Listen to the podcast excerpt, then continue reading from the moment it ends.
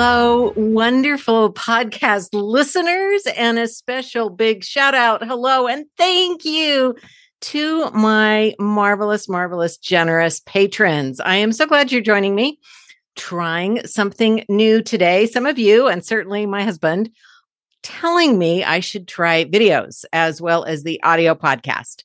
So I decided I'm going to give that a try. And what better time than after my wonderful trip to London. And I went a bit abroad this time from London up to Norwich and um, to Hever Castle and Hampton Court. And so today I will be sharing with you how I walked, where Anne Boleyn walked. I felt like I was walking with Anne Boleyn. So wanted to share that with you today and to thank you for listening. Let me know how you enjoy having this a video for those of you who are watching on video if it's still working for you, I'll describe what we're looking at a little bit if you're watching only on or listening rather on audio. But think about, you know, going over to YouTube and give this a try because it is something I'd like to try out and get your feedback on. So please let me know how you like it. So I'll be going in and out of PowerPoint. I do want to share some of these images because they were so exciting. And then I want to talk about them. So I'll be coming in and out. So let me share my screen and we can take a look. We are starting with Walking with Anne Boleyn from Hever Castle to Hampton Court Palace. I was lucky enough to get to go to both of those places and meet some very special and speak with some really wonderful people. So it was it was terrific opportunity. Now I want to start with Anne Boleyn and ask what is it about Anne Boleyn? Some of you know I love this image. This is from a Washington Post article in 2013 um, when Prince George was born, when the Duke and Duchess of Cambridge had their first child, and it turned out to be a boy, Prince George. Now, there are several queen consorts in English history and several wives of Henry VIII, in fact, who did not have a son as the first child. But who is it that's the target of the dig here? Take that, Anne Boleyn. So, what is it about Anne Boleyn? Why is she so controversial? Why is she somebody that people just focus on? And there's quite a bit of criticism and negativity, and also a lot of fascination. So, she's sort of the most beloved and the most hated of Henry VIII's wives. And why is that? And I think that Anne captures our imagination in ways that very few, very few characters in history are able to and really captures our imagination and then refuses to let go. Now, I will share with you that this image of Anne, this portrait of Anne, is my very favorite. It is on exhibition at Hever Castle. And I realize that according to contemporary descriptions, she was, as a friend put it, quote, good looking enough so this may be quite a complimentary, quite a prettified, I heard someone call it, portrait of Anne, but I like it so much because it shows, I think, Anne at the beginning. Um, maybe when she's just returning to England. And that's, of course, what happened 500 years ago this year in 1522 after her time in the court of Margaret of Austria and after her time in the French court, she comes back to England with a splash in the English court but she's just starting out and she's younger and maybe softer at that time. And so I really love this portrait of her. And I believe it shows how she's captured our imagination. That famous bee necklace, it's just a great, great image of her. And so she captures our imagination. So I'm going to tell you a little bit of the story of the Boleyns at Hever Castle and how they came to own this castle. Of course, we sometimes get the idea that Anne Boleyn sort of joins us out of nowhere. I'm going to just um, come back at you for a second and I'll put you right back at Hever. Don't worry. Um, we have this idea that she comes out of nowhere, that she's a commoner and that she has a very low level family and sort of breaks into the scene. And then through her wheeling and dealing and manipulating the king brings her family into favor. Well, actually, that is not the case. The Boleyns particularly her father and her grandfather, and then her great grandfather, Geoffrey. So we see this series of Boleyns making very advantageous marriages. Geoffrey and William, and then Thomas make very advantageous marriages. And William Boleyn and Thomas Boleyn, Anne's father and grandfather, really benefit from the Tudors coming to the throne. when Henry VII comes to the throne, he does not have a large family of nobility to fill all the positions. So he relies instead on educated, qualified people, people who had been through the inns of court, people who had attended the university. Of course, when I say people, I really mean men. But he wanted these men who had been trained in law or in government, in philosophy to be his counselors. And so William and then Thomas Boleyn really benefited from that. And Henry VIII kept that path going. Now, Henry VIII had a little better relationship with the nobility than his father did. But still, if you look at his great counselors, first we have Thomas Wolsey and then we have Thomas Cromwell. So he really was favoring not just the nobility, but also men like Wolsey, like Cromwell, and like Thomas Boleyn, men who were smart and men who were dedicated and men who were hard workers. So we'll go back to Hever, which the Boleyns are um, sort of let's let's say they move in um, during Thomas's lifetime, and although Anne and Mary and probably George were born at Blickling Hall, they grow up at Hever. That is the family home, and there are other properties that they own, but they seem to really prefer Hever. They spend a lot of time at Hever. Seems to be a bit of a haven for them. And looking at it, boy, I can see why it's just so beautiful. So here are a couple of pictures of me. I absolutely hate pictures of me. So we're going to share these very quickly, but I did go to Hever. I was quite proud of myself because I walked from the train station through the field among the cows. It was fantastic. And then I got to meet there on the right, just look at Kate McCaffrey, not at me. Um, I got to meet Kate McCaffrey and talk to her a little bit about Hever and the exhibition and Anne. And that was wonderful. I so appreciate her taking the time to spend some time with me. She and Dr. Owen Emerson have put together this marvelous exhibition becoming Anne. And as you can see, it started in March and it's ending now in early November, but it was extraordinary. And it tells the story of Anne and her family at Hever and sort of emphasizes why and how Hever Castle is so important to the Boleyns and to Anne in particular.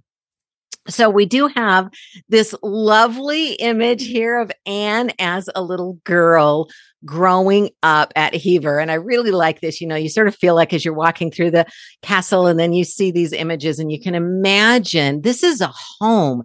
This is where people spent time. This is where the governess would have worked with Anne and began to teach Anne. We know that Thomas Boleyn seemed to be of the same mind as someone like Thomas More, who believed that young women as well as young men deserve to be well educated. So all three Boleyn children, George, of course, is the male heir, but also Mary and Anne received a very good education, not just in music and dance and embroidery, but also in language and in literature. And Anne, in particular, had a great facility for language. She was very good at languages, something we see in her father. Thomas Boleyn had an extraordinary facility for languages and in her daughter, Elizabeth. Elizabeth could greet um, ambassadors when they came to the English court and speak to them in Italian or speak to them in Spanish or speak to them in French. She could speak several different languages. And that talent may very well have traced through the Boleyn family to Elizabeth. So we see this sense of their learning at Hever. Think of them growing up and having um, tutors and a governess and people who were teaching them at Hever to prepare them for life out in the world. Now, you can walk up these stairs and just imagine as you do, you're walking up the stairs just like Anne did. Of course, you know, that metal uh, bar wouldn't have been there. Perhaps the rope was. They're pretty twirly stairs. I certainly needed to grab onto something.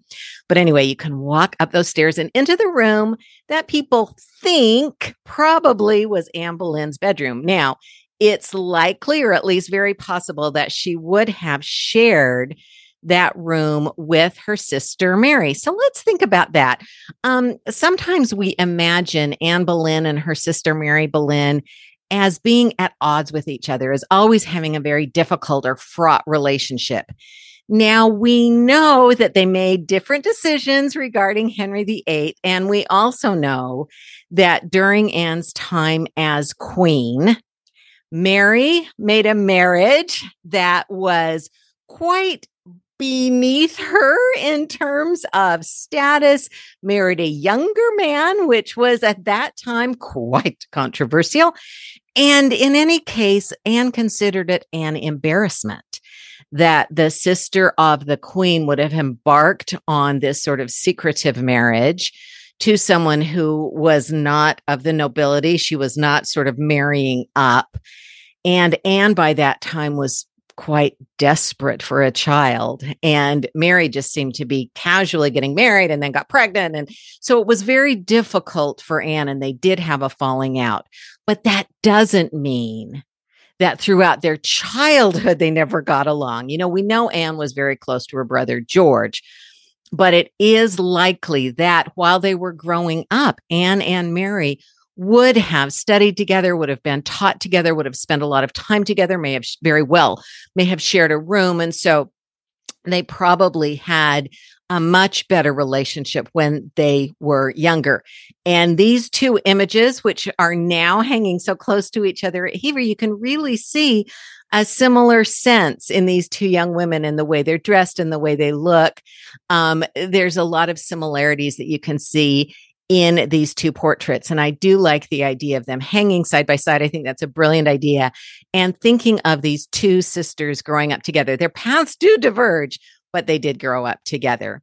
And here is throughout this exhibition, there are these fantastic, beautiful, wonderful, creative, imaginative paintings by Dr. Owen Emerson, who has helped us imagine the Boleyns actually being in these spaces, using these spaces, learning, practicing music, spending time together as a family in these spaces. And so I'll share a couple of those. If you're lucky enough to see the exhibition or if you're lucky enough to have seen it, you will have seen these. Um, they're just exquisite, these paintings that Dr. Owen Emerson did. So big shout out to him. Really gives us a sense of how that space was a home. Yes, it's a castle. Yes, it's fortified. And yes, you have a sense of royalty because the king visited and, and all of that. But it's also, there are times it is just a family home and the Boleyn children are growing up there. They spend a lot of time there together. And it's probably at this point, you know, we see George sort of looking, I think it was supposed to be George at the fireplace, um, and his sisters and his mother. You know, it's a family spending time together. And that's a nice way to think about it. Now, there comes a time when others visit Hever as well. So we know that Anne leaves Hever and she goes to the court first of Margaret of Austria. Now, how in the world does Anne Boleyn get a placement in this court? It was such a sought after position. Margaret of Austria was an extraordinary woman who was known for running this magnificent court and it was it was the thing the place to be well, Thomas Boleyn had been appointed as an ambassador to her court, and he and Margaret of Austria got along very well. Perhaps it was his facility with language, perhaps it's his charm as a courtier. But in any case, it seems pretty clear that rather than Margaret of Austria communicating with her ambassador, who would then talk to Thomas Boleyn, she actually spoke with Thomas Boleyn directly. And the two of them seem to have, have made a bet, for example, when there was another ambassador coming from France and they sort of bet how soon he would get there. And if Margaret won, then Thomas would have to give her a horse. And if Thomas won, then Margaret would give him something. And so it's just really funny. Thomas ended up winning the bet. Um, but it's funny that they had this quite warm and open relationship, Thomas Boleyn and Margaret of Austria. And it seems that Thomas had perhaps sensed something in his younger daughter. Anne is the younger of the two girls. We're not sure 100% exactly when they were born. The year Anne Boleyn, it's sort of agreed by some historians it's 1501, but there's no exact record. But in any case, Mary was almost certainly born first. But Thomas chose his younger daughter, Anne, to be the one to get a place at Margaret of Austria's court after he had sort of um, charmed Margaret of Austria a little bit and set it up so that Margaret of Austria, and I'm just going to come out, it seems to me, I could just talk to you for a minute.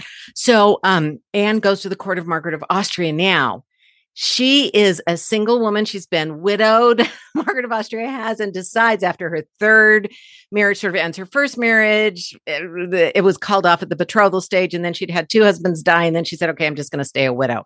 So she's running this court on her own as a woman. And so she has a very strict household, but she uses the art of courtly love and she teaches the young women in her court to use courtly love, which relies in her court largely on language and wordplay.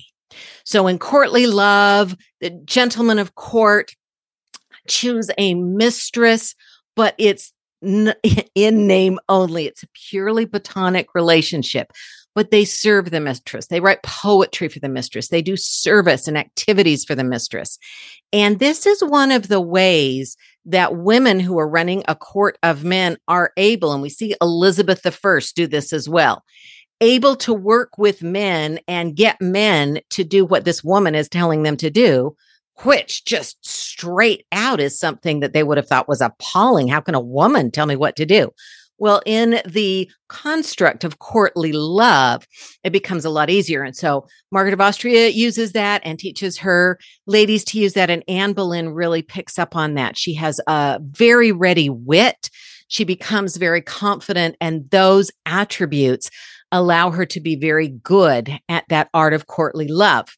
So she goes on, she spends some time in the court of Margaret of Austria, and then Thomas has another opportunity. So he recalls her for that and has her join the court of Mary Tudor, as in Mary Tudor, the sister. There are so many Marys. Mary Tudor, the sister of Henry VIII, who's about to marry Charles XII of France. And so Anne comes to France her sister Mary is also in the train of Mary Tudor. And so these two sisters, Anne and Mary Boleyn, are again together in the court of Mary Tudor, who becomes the Queen of France. Now, you may know this story. Charles is quite old. I'm sorry, Louis. Louis is quite old. I'm afraid I called him Charles earlier. It's Louis of France. He is quite old, and the marriage only lasts a few months before he dies. Now, here's Mary now as Dowager Queen of France. And she has decided, and, and according to some sources, Henry VIII has agreed, although, you know, it seems like sometimes Henry VIII agrees with people in the moment to get them to do what he wants and then maybe wanted to take it back. I don't know. But in any case, without Henry's permission, Mary decides to marry Charles Brandon, Henry's best friend. So the two of them get married and then they have to kind of skulk back to England and beg forgiveness.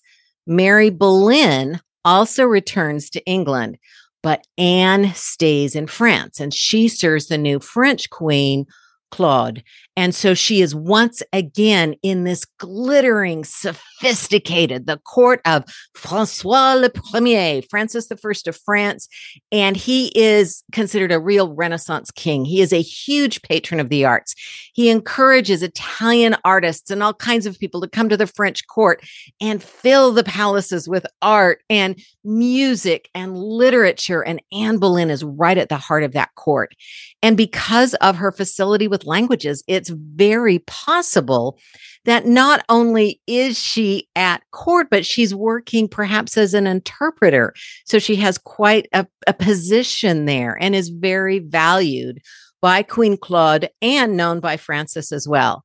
Now, when relationships with France begin to deteriorate a little bit, Anne is called home. And in 1522, she returns to England. She doesn't come right back to Hever. We'll get her back there in a minute, but she goes to the English court. So 1522, she's in the English court. The first recorded activity of Anne at the English court is in the Chateau Vert pageant, where she participates. It's held at Wolsey's home. And he has constructed, he has had his servants construct this elaborate set for a masque or what we would call a play where, and it's this big wooden structure, it costs quite a bit of money, where there are fair maidens representing virtues who are in this castle and they are attacked and then they are rescued. And we know that Anne Boleyn participates, her sister Mary Boleyn participates, Mary Tudor, now the Duchess of Suffolk, the wife of Charles Brandon. These women are participating, people who play a large role in Anne's future. We also know that Henry VIII is there and Catherine of Aragon, his queen, are both there. There are imperial ambassadors there. Thomas Wolsey is there. All these people who play such large roles in Anne Boleyn's future are in this room in this activity at 1522. It's really quite extraordinary to imagine them all, you know, sort of right there. So Anne Boleyn participates in this. Now, in some popular television shows, Henry VIII casts his eye on Anne Boleyn at that pageant, and that is actually not true. During this time, Henry VIII is involved actually with Mary Boleyn. And Anne becomes, as she spends some time in the English court, her marriage, possible marriage to James Butler, falls through, but she becomes involved with Henry Percy, who was the heir to the Earl of Northumberland. Well, Wolsey finds out about that. He doesn't think Anne Boleyn, the, the daughter of a knight, is nearly good enough, and neither does Henry Percy's father. And so their relationship is broken up, and Anne Boleyn is sent back to Hever. So let's go ahead and take her back to Hever. So she's sent back to Hever. She does come and go from court. And it's during this time, after the relationship with Percy breaks up. She has some kind of relationship with Thomas Wyatt. He grew up in Allington. She grew up in Hever. They're both in Kent. So they're sort of neighbors. So maybe they knew each other before they went to court.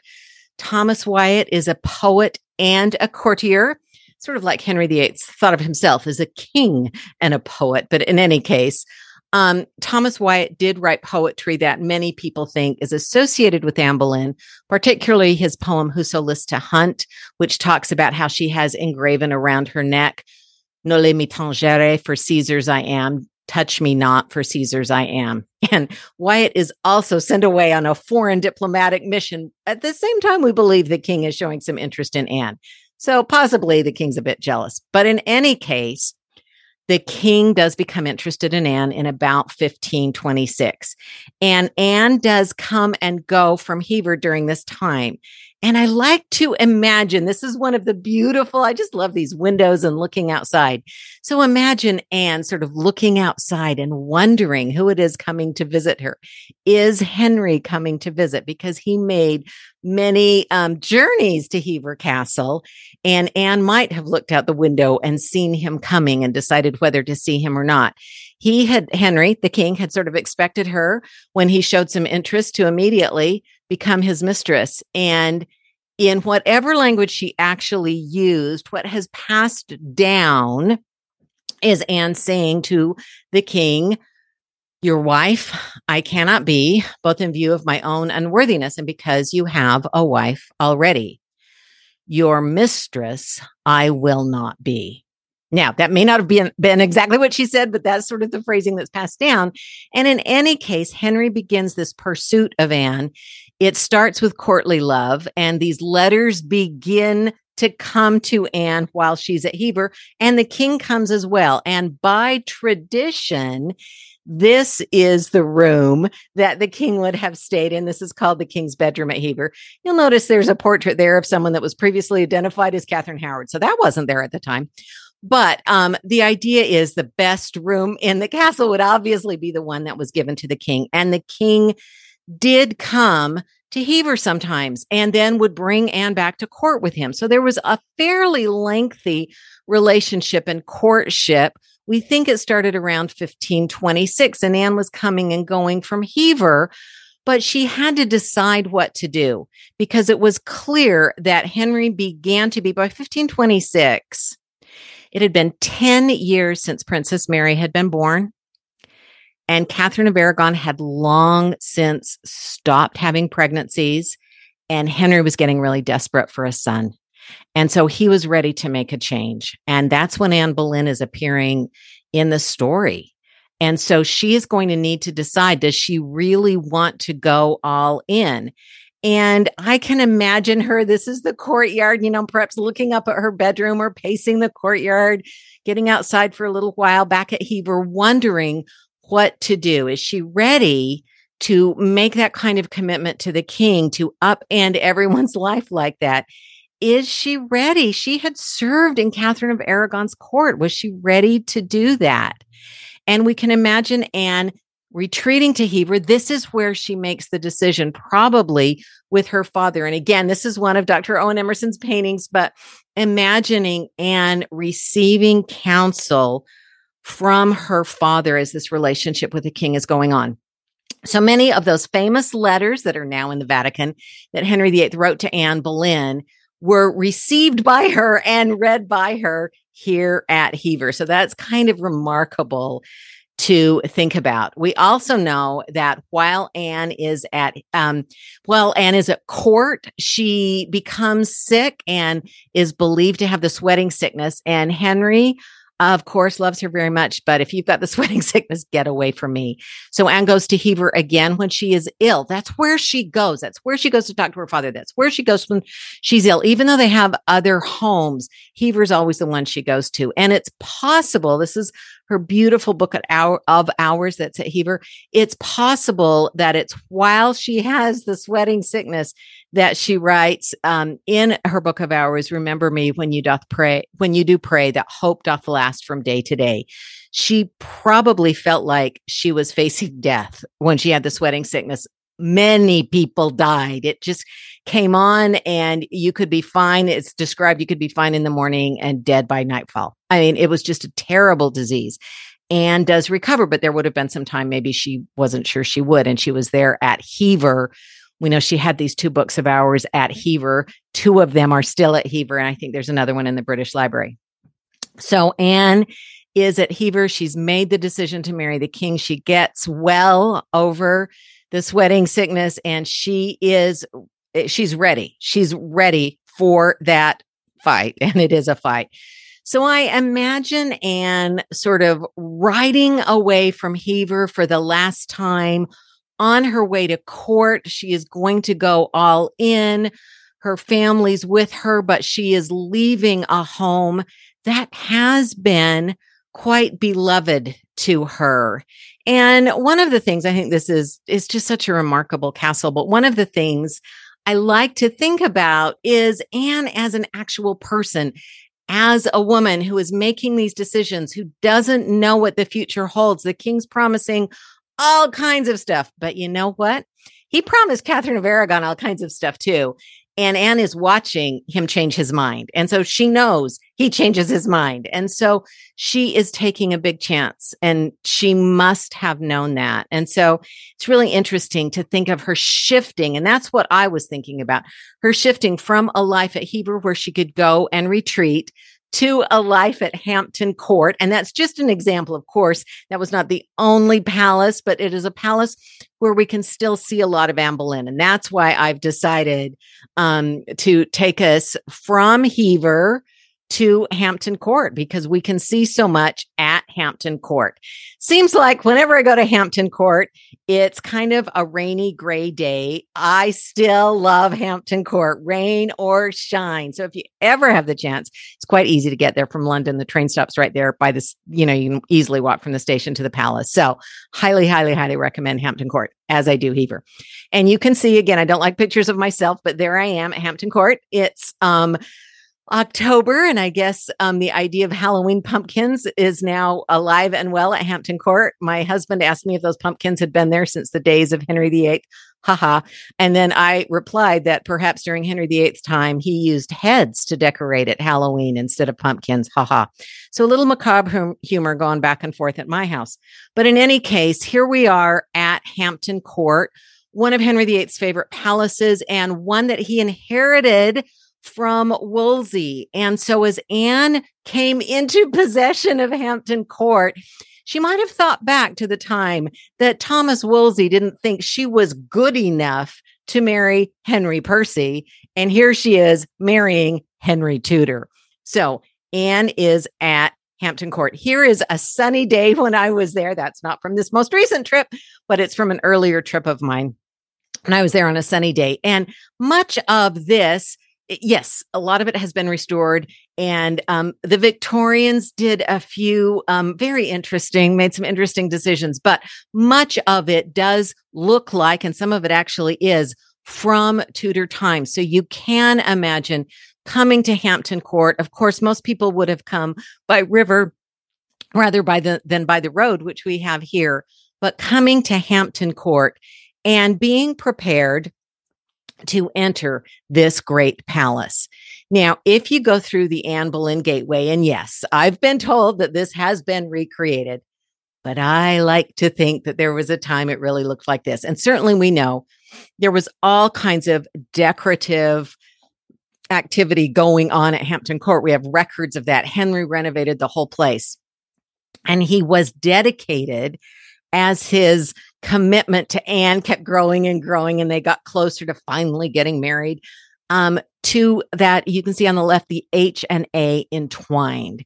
And so there are carvings of H and A entwined in this ceiling that's probably been re- almost certainly been redone, but maybe it was there originally too. And you also on the right see Anne Boleyn's badge, which is the falcon. Um, and so those two elements I want you to, you know, keep in mind the H and A and the Falcon because they are very important to Anne Boleyn and they are part of, you see in the center, just a larger view of the ceiling. There's also, of course, um, the portcullis for Margaret Beaufort. There's several Tudor roses. There's a fleur de lis because Henry thinks he's king of France. So there are all kinds of elements that mean a great deal to Henry. Now, what I'm just going to leave Hampton Court for just a moment to take you to King's College Chapel the University of Cambridge. If you ever have a chance to go to Cambridge and go to King's College Chapel, go up to the screen and you will see that the H and A right there in the center, you can see that really well. And then just a little bit up to the right, you can see the falcon. You can't see the whole thing, but you can see the branch growing out of the stump and you can see the falcon's leg holding the scepter. So they are able to date when this was created, when it was built, when it was carved, because it turns out Henry's marriage to Anne Boleyn, when the falcon was actually crowned and holding that scepter, wasn't all that long. And in fact, in other parts of the screen, instead of the H and A entwined, Henry goes back to just HR for Henry Rex. So you can sort of see, oh, that must be after 1536 when Anne Boleyn has fallen. So it's really interesting. But that HA and the Falcon, those were very important and they were all kinds of places. Henry really believed, as his father had, you know, that Tudor rose that Henry VII came up with everywhere. Well, the Falcon and the H&A were in many places as well. All right. So I want you to just kind of imagine.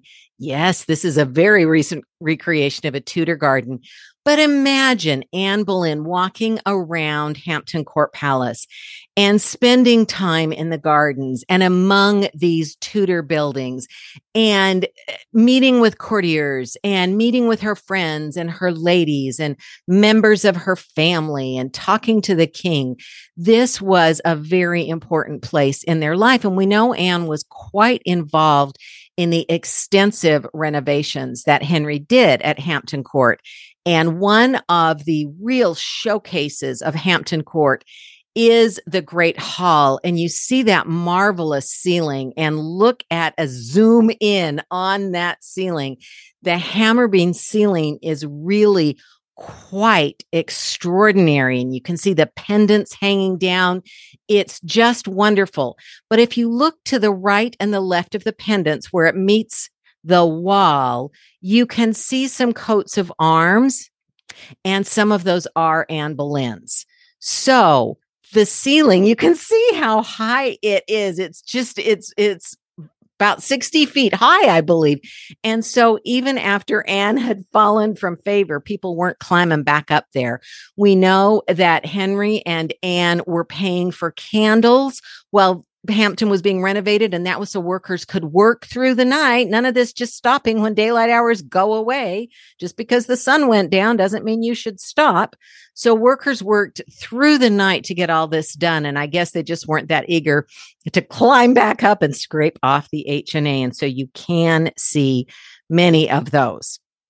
So in the Great Hall, which is hung with the Abraham tapestries and just an amazing place to visit. I will say that it's often full of people. This was a very lucky time that I, I had a moment where the hall was almost empty, except for just that um, Hampton Court employee you can see there on the left in the red coat. But other than that, I had it to myself, which is really an extraordinary feeling. You can just soak up the history. But in addition to some coats of arms, up on the um, ceiling, there's something very important, which is, and I will tell you, this is very high. And yes, I good, I have a good iPhone, but you know the camera is not, it's not uh, the newest iPhone. But in any case, I believe that central figure there is the falcon again. We know that Anne's falcon would have decorated Hampton Court Palace during her reign, during her heyday, during her time of glory. And the falcon was crowned. And I believe that that is one of them. It's very high. It's very hard to see, but I think that's one of them. And of course, as you know, recently there was a falcon discovered. And so this is now on display at Hampton Court Palace. I actually got to see it with my own eyes. Cannot tell you how exciting that was for me to see that beautiful, beautiful falcon. It has been restored. It is covered in this beautiful gold, and you can see the red and white of the flowers is just is just so beautiful. And probably that's what was around the palace. That's what was decorating these brightly colored, beautiful elements to celebrate Anne Boleyn. So while she was at Hampton Court, it was this beautiful place that was in part a celebration of her. So as we think about walking where Anne walked, um, I really feel like both Hever Castle, where she gets her start, and Hampton Court, where she experiences sort of the height of her glory. And now, where we're able to see that falcon, I don't know how long it will be on display, but it is just magnificent. And it is so exciting to see it there and to imagine this woman that we think we know so well, think of her as just a real person walking through these halls and looking up and just probably sometimes being shocked to look up and see that golden crowned falcon, a badge that she had chosen, an emblem of this bird that's a hunter and that's so determined to get to its prey. And for that short, in comparison, period of time, she really had achieved it all. And then as the sun begins to set on Hampton Court, we know that after, you know, less than three years after her grand and glorious coronation, that Anne Boleyn at some point sailed away from Hampton Court for the last time. Uh, and in May of 1536, everything fell apart. If you want to think about it, on May 1st, she's sitting next to the king, recognized as queen at the May Day joust. And on May 19th, she is beheaded at the order of her husband. And it's an unbelievable, violent, speedy fall. But before that, and I think sometimes we rush to that, think of the moments that she did spend walking at Hever, walking at Hampton, and experiencing all of these amazing things. And I also like to imagine that 500 years later, 500 years after she sort of burst upon the English court, because of recent, sister, recent history, the recent discovery of that falcon, and the recent history that Kate McCaffrey has done on the Book of Hours of Anne Boleyn, where she's found the inscriptions of future owners who knew Anne and kept the book safe so that later it could be shared with Anne's daughter, Elizabeth, who, of course, goes on to reign to become the longest reigning Tudor and many believe the greatest Tudor and one of the greatest monarchs in English history, Elizabeth I. So, thank you so much for joining me for walking with me where Anne Boleyn walked, where we see her start from childhood at Hever to going back to Hever. That was her special retreat to some glory days at Hampton Court. And now I think it's just extraordinary that both Hever and Hampton Court house these very exciting, recently researched items that continue to tell Anne's story in such powerful ways. So, thank you so much for listening and watching. If you watched, I would love to hear what you think, especially of doing some videos. Tell me if you liked them, if it works for you. And thank you so much for being with me as we walk where Anne walked and shake up history together.